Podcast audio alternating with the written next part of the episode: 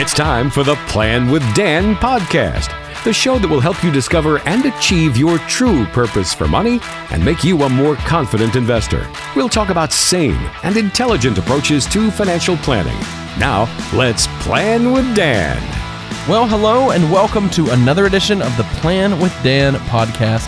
I'm Mark Kaywood alongside Dan Betzel. He is the founder of Betzel Wealth Advisors, serving you in the greater Columbus area with an office in Gahanna near the airport. You can find him online at betzelwealthadvisors.com. That's betzelwealthadvisors.com. Or you can reach out, give the office a call, 614 472 4510. That is the number, 614 472 4510. Dan, you've got about two decades of doing this. And so, as always, we're excited to get your wisdom on the podcast. How are you doing? Hey, thanks for the compliment. Just two decades, closer to like three. But yeah, I'll cut 10 years off my life right now and be younger. that sounds great. No, I'm just teasing you. No, it's uh I'm doing great. And how are you doing? Oh, I'm wonderful. Always a pleasure to be with you. We've got all sorts of stuff to dive into on the podcast. Let's dive right in and kick it great. off with a bit of news. Excellent.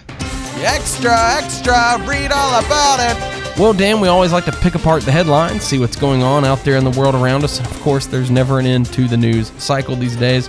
Dan, a lot of folks are afraid that the Fed is going to hike interest rates. They're afraid of an interest rate increase.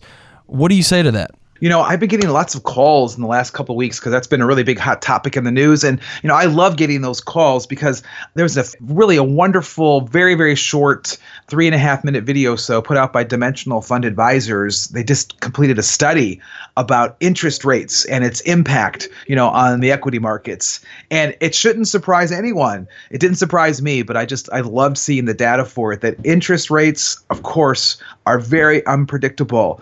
And, you know, any potential action of the Fed, you know, people think it's going to have some sort of impact on equity returns.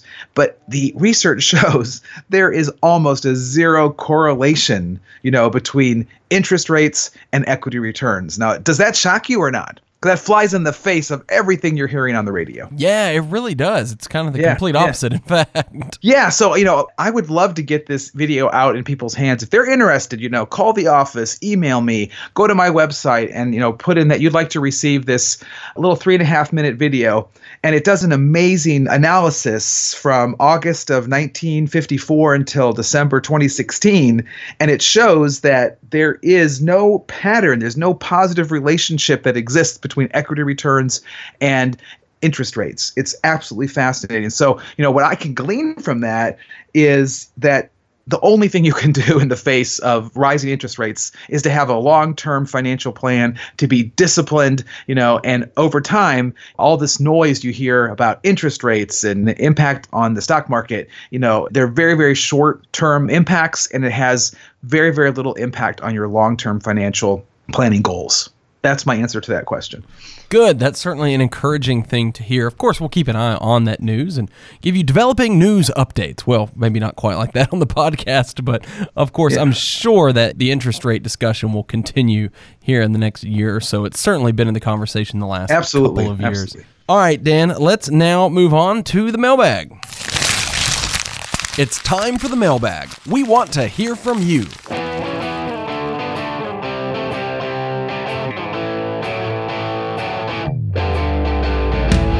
All right, we love taking your questions and hearing from you. So here is what I want you to do.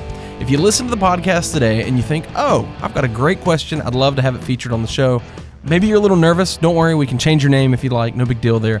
But if you'd like to have a question featured on the show, we need you to go online to Dan's website. That's betzelwealthadvisors.com. BetzelWealthAdvisors.com. Again, love to feature questions, and we'd love to feature yours. So go online, BetzelWealthAdvisors.com, and you'll see a tab to submit questions and get in touch that way. All right, let's take a question from Tracy. Tracy is in Gahanna, right there near you, Dan. She Excellent. says, I make too much money to contribute to a Roth or a traditional IRA. After I max out my 401k, where else am I supposed to save money for retirement? Wow, it's a great question. And first of all, let me congratulate you, Tracy. I mean, that's a great problem to have to make too much money that you aren't able to invest directly. And I'm using that word purposely here into a Roth IRA, but I want to make sure that you're aware of something called the backdoor Roth IRA. And the backdoor Roth IRA allows anyone, no matter their income limit, to contribute to a backdoor Roth IRA. So I would suggest that you consider this, and I'll give you just the brief overview of how that works. So you would make a contribution to a traditional non-deductible IRA because you make too much money, but you can still put the money into a traditional IRA, and then you wait a day or so, keep it in cash, and then you convert it into a Roth IRA. And since there are no limitations on who is able to convert from a traditional to a Roth, by following these steps, you're able to actually contribute to a Roth. So I would ask you to talk to your advisor and also your tax advisor, because there are some tax wrinkles to make sure that they don't impact you, you know, about this backdoor Roth IRA contribution. Secondly, you know, you can always invest in non qualified accounts. And if you really believe, like I do, that tax rates in the future are going to increase, it's actually kind of prudent, isn't it, to go ahead and pay the taxes on the money now and put it into a, a non qualified, a non retirement account. And then every year get your 1099 and, you know, and pay on that. And you're going to actually be paying probably in the a lower income tax bracket if taxes were to increase in the future. So, I mean, those are the first two things that just pop into my mind that I think make sense for almost everybody. And, you know, talk to your advisor or give our office a call. There might be some other things that you could consider. Not for everybody, but there are some people that it makes sense to use an insurance or even an, an annuity vehicle. I say that a little bit hesitantly because they're not for everybody, but they may be for you. So, first of all, congratulations. Good luck. I would look into the backdoor Roth IRA and I would look into fully funding or even possibly overfunding my non qualified accounts so that you can pay the taxes now and not in the future. Yes, thank you for writing in, Tracy. Again, we'd love to feature your question on the podcast, so please don't hesitate to submit it. You could have your question right here in a prominent spot on the Plan with Dan pod. All right, let's move on now to Mind Over Money. Let's take a look at some of the psychology behind investment behavior. It's time for Mind Over Money. All right, Dan, I know you're no psychologist, but this is one of my favorite segments each week. I love thinking about behavioral finance and just how we act and behave and how emotions affect our investing. This week, I want you to talk to us about mental accounting. Ah, I love this topic. Yeah, so mental accounting, it's this tendency that we have as humans, all of us do, myself as well, to treat the same thing, of course, we're talking about money in particular, differently depending on where it came from or what we intended to do with it. I'll give you a perfect example. So every year I meet with clients, I do their quarterly review, I do their annual review, and we talk about raises and bonuses and maybe gifting coming from their parents. And it's so interesting to me because if it's a bonus, for example, even if they knew how much it was going to be and they knew they were going to get it, they treat it differently than if it's money that they felt they had worked for. Now, in reality, they had worked for it all. So, what they might do if they had actually, in their minds, worked for the money, they would be a little more cautious in how they spent it. They would want to invest it, pay down debt. But if it's a bonus, there's this tendency to say, hey, this is free money. Let's blow it on something. Or if it's a gift, oh, I wasn't expecting that $10,000 that my parents just gave us. So let's blow it or let's don't use it prudently. Or if I get a raise, well, you know, I wasn't counting on that anyway. It's a raise, so I don't have to invest any part of that. Now, there's nothing wrong with going on a great trip or buying something, you know, that's really important to you or taking your kids to Disney World. Those are all great things and I totally support all of them. Just do it consciously and do it prudently. And I would suggest that, you know, don't undercut your financial progress or your financial long-term goals by treating certain inflows like bonuses or even tax refunds is another big one as spendable more in a different way than your regular paycheck. Does that make sense? It definitely does. It makes a lot of sense, Dan, and thank you for sharing that.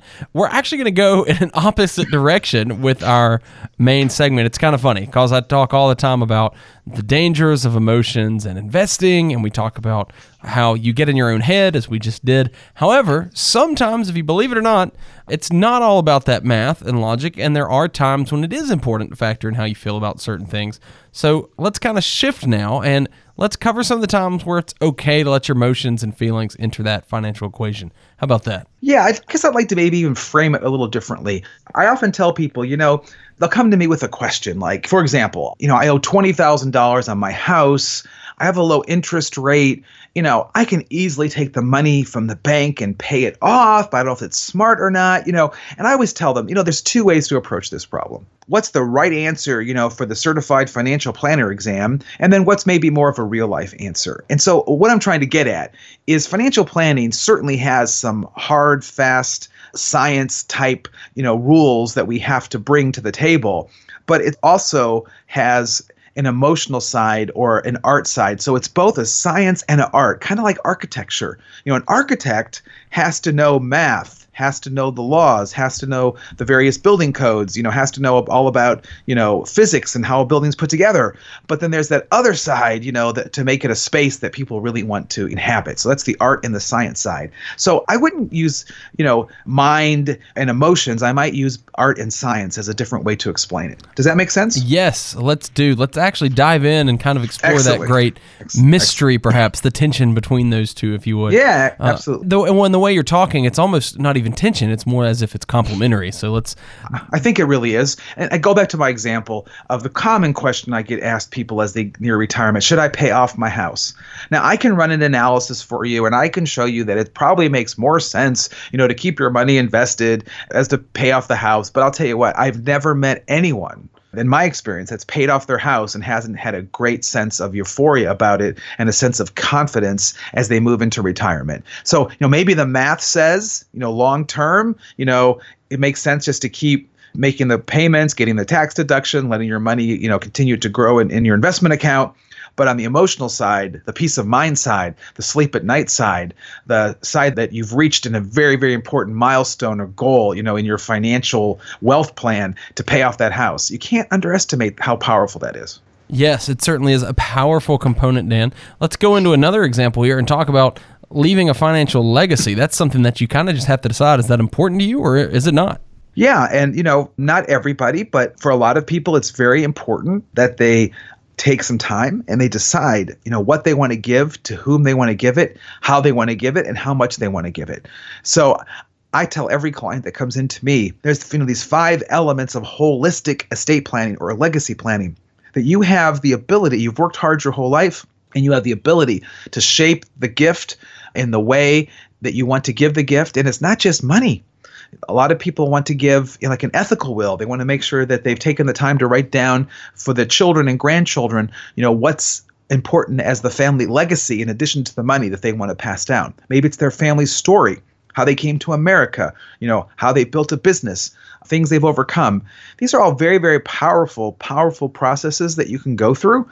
And they're not only powerful for you the person who's actually creating the gift and giving the gift but also for the people in your family that are going to receive it I love that, Dan. It's that idea that there's not just one way to leave a legacy and there's not one idea behind that, but it is important to sit down and think about whether that's something you'd like to do and what it'll look like for you in your situation.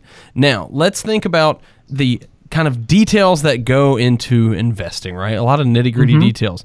Are you someone who likes those, or do you kind of prefer simplicity and the ability to devote as little thought as possible to your finances? That's a time where you need to kind of let those feelings enter into the equation. Yeah, so I think that's probably very important in picking your advisor and picking your investment strategy. So, you know, if you're someone who's working with me, then we're engaged in what I would call evidence based, long term, efficient frontier hypothesis investing.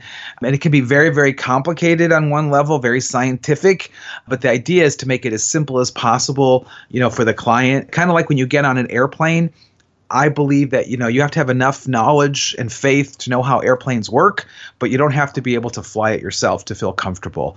And if you're interested in that, it's probably a question of what type of philosophy of investing that you have. And I would make sure that that's very clear when you meet with an advisor. You know how this is going to be, how much information am I going to get, and what form is it going to come? Will I have the ability to drill down with it? You know, and I think an advisor is going to try to help meet you where you are and make sure that those emotional needs are met for you. Dan, another thing that you have to decide, another area where your feelings kind of factor in. Do you feel better about carrying debt, a little bit of debt retirement, or do you want to be completely debt free? And I also know there are differing philosophies out there toward uh-huh. debt to begin Yeah. with. Yeah, so that's a great question. And I'll be honest with you, that's one that I struggle with because I have a preference. My preference is that my clients will enter into retirement with no debt.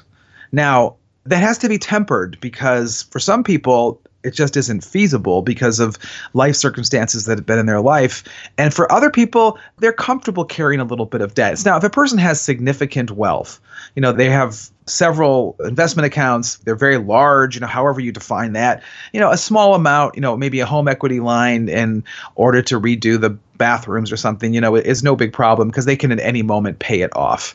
But if you enter a retirement and your debt is really eating into the ability for you to enjoy your retirement, then I really encourage people as they're in the pre-retirement stage, you know, to liquidate as much as that debt as possible. And I've never met someone who says, you know, I'm glad that I paid off the house before I retired. But I have met several people that said, you know, I think I may have retired a year or two too early because of the debt that I wasn't able to liquidate. So I would encourage people to really get serious about it. And as I said, it's my preference. I'll help people, you know, if they're going to have debt into retirement, but my preference is to really encourage them to get rid of that debt, to liquidate it so they can enter, they can begin retirement in a very powerful financial position. Yes, begin your retirement experiencing financial freedom. All right, Dan, this next one's pretty interesting to me. And we actually spent a lot of our last podcast talking a little bit about this topic. So as I dive into this, think there's another podcast on this. Feel free to go back and listen to it. In the last podcast, we talked about risk tolerance and the idea of loss aversion in our mind over money segment. Dan, another thing you've got to think through how much does that market volatility bother you in retirement? Do you feel stress when it's up and down and you're on that market roller coaster? And if you do, you need to factor in that into your planning accordingly.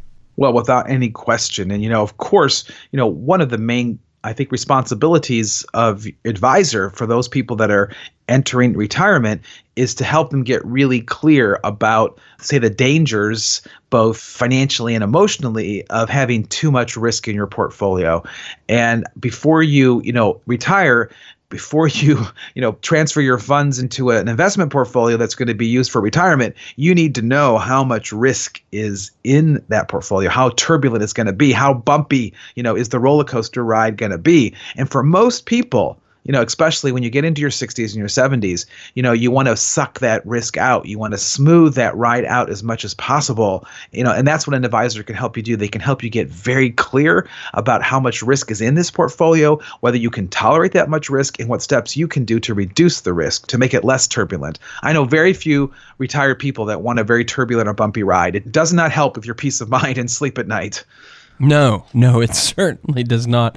You want to kind of have that smooth ride in retirement. Again, it's all about experiencing financial freedom, and part of that is freedom over worry and stress in retirement. And you can do that. You can achieve those goals with proper planning. Dan, what's it look like when somebody comes in to visit with you and get that plan in place? Well, you know, the first thing we do, I have a process we go through, and you know, I want people to understand philosophy of investing and make sure it's a fit for them. I'm not a fit for everybody. If you're interested in market timing and you know track record investing and stock picking, I'm not a good fit for you. So I want to get really clear that they understand. Like, if you go to see a doctor, you want to know what's the doctor's philosophy, and so you can feel comfortable with that. And then the second step is I really help people. I analyze their current position and let them know exactly where they are today, and then I have them teach me where they want to be. So it's a lot of education of me sharing with them my philosophy and then them teaching me where they want to be, you know, in 5 years, 10 years, 15 years and then we draft a plan together. We create a plan together to help them get there. Well, if you would like to get that plan in place, all you have to do is reach out to Dan Betzel and the team at Betzel Wealth Advisors. Just call 614 472 4510. That's 614 472 4510. They can help you put that plan in place. Or you can go online for more information and get in touch that way. BetzelWealthAdvisors.com is the website. That's BetzelWealthAdvisors.com. Dan, thanks as always for being with us on the podcast. Thanks a lot, Mark. Have a great week. We'll do it again next time on another edition of Plan with Dan.